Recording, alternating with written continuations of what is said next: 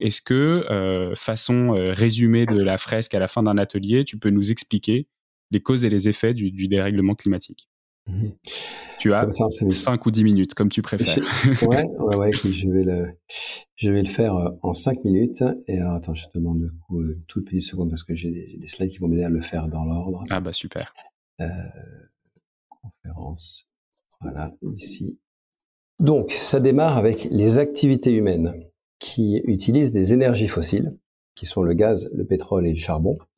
Et ces, énergies fossiles sont utilisées dans l'industrie, le bâtiment et le transport. Et, euh, elles font du CO2 quand on les brûle. Donc ce CO2, il va être absorbé par les puits de carbone. Donc il y a l'océan qui absorbe du plus il y a de CO2 dans l'air, plus l'océan l'absorbe.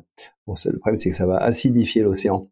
Ça va acidifier l'océan, ça va poser des problèmes de calcification à des organismes comme les ptéropodes et les coccolithophores qui sont à la base de la chaîne alimentaire de la biodiversité marine. Donc ça met en danger toute la biodive marine, en plus du fait que ça se réchauffe. Donc si le CO2 n'est pas absorbé par l'océan, il peut aussi être absorbé par les arbres. Pareil, plus il y a de CO2 dans l'air, plus les arbres en mangent.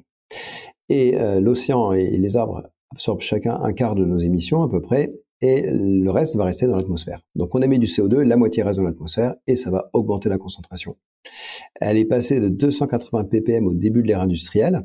Donc les ppm, c'est des parties par million.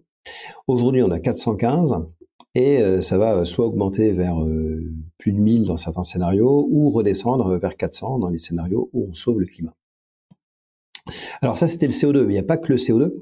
il y a également d'autres gaz à effet de serre qui, viennent beaucoup de l'agriculture. Donc il y a le méthane, comme euh, la rumination des bovins, ou le protoxyde d'azote qui vient des engrais. Et euh, l'ensemble de ces gaz à effet de serre, le CO2 et les autres, vont augmenter l'effet de serre additionnel. Alors, la, la, Terre a un effet de serre, et heureusement, parce que sinon il ferait moins 18 degrés sur Terre, donc il n'y aurait pas de vie heureusement qu'il y a un effet de serre. Par contre, euh, si on l'augmente un petit peu, ben, ça va augmenter la température sur Terre. Un peu comme si tu rajoutes une couverture euh, sur ton lit, euh, ben, tu auras plus chaud dessous. C'est un peu le même principe. Donc, on a de l'énergie qui s'accumule sur Terre, et cette énergie va se retrouver soit dans l'océan, alors l'océan absorbe la plus grosse partie, 91% va dans l'océan, euh, ce qui va augmenter la température un petit peu, mais c'est déjà suffisant pour euh, mettre en danger certaines vies sous-marines comme les coraux. Euh, l'énergie en excès sur la Terre va aussi faire fondre de la glace, comme la banquise, les glaciers ou, les, les, calottes glaciaires. donc la fonte des glaces qui sont sur les continents, pas la banquise mais les autres, la fonte des glaciers, la fonte des calottes, ça va faire monter le niveau de la mer plus le fait que l'eau se réchauffe et se dilate. Donc si la mer monte, bah, les, submersions euh, vont devenir plus fréquentes. En tout cas, les submersions graves sont, plus fréquentes.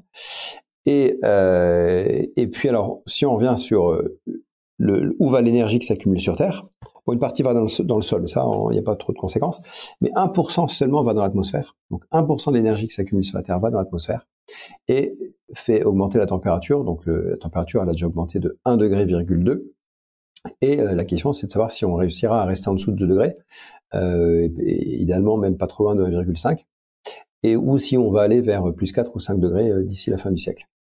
Parce que ça, la conséquence d'une température qui augmente, c'est que y a, ça, ça, va jouer sur l'évaporation, qui est le, le, moteur du cycle de l'eau.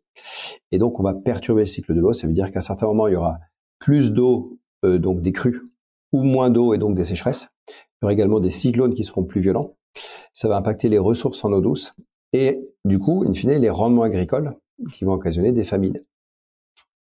Si on rajoute à ça euh, les canicules, les incendies, l'impact sur la biodiversité terrestre, la biodiversité terrestre, dont les vecteurs de maladies qui vont se déplacer, aller sur les endroits où on n'est pas immunisé. Donc ça va faire des, des, impacts sur la santé humaine.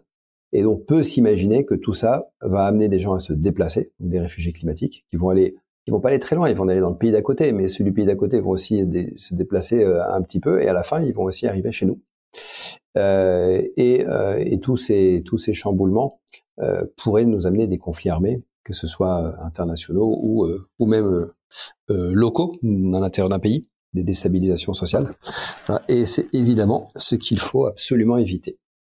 Voilà, alors c'était un peu violent, c'était la fresque en cinq minutes, mais, mais donc il faut absolument faire l'atelier en vrai parce que en vrai on, a le temps de digérer tout ça, on pose les cartes les unes après les autres, et puis surtout on est on est à plusieurs, on, on, on en parle et surtout, et puis surtout, on part après sur un débrief pour voir comment est-ce qu'on va pouvoir éviter tout ça.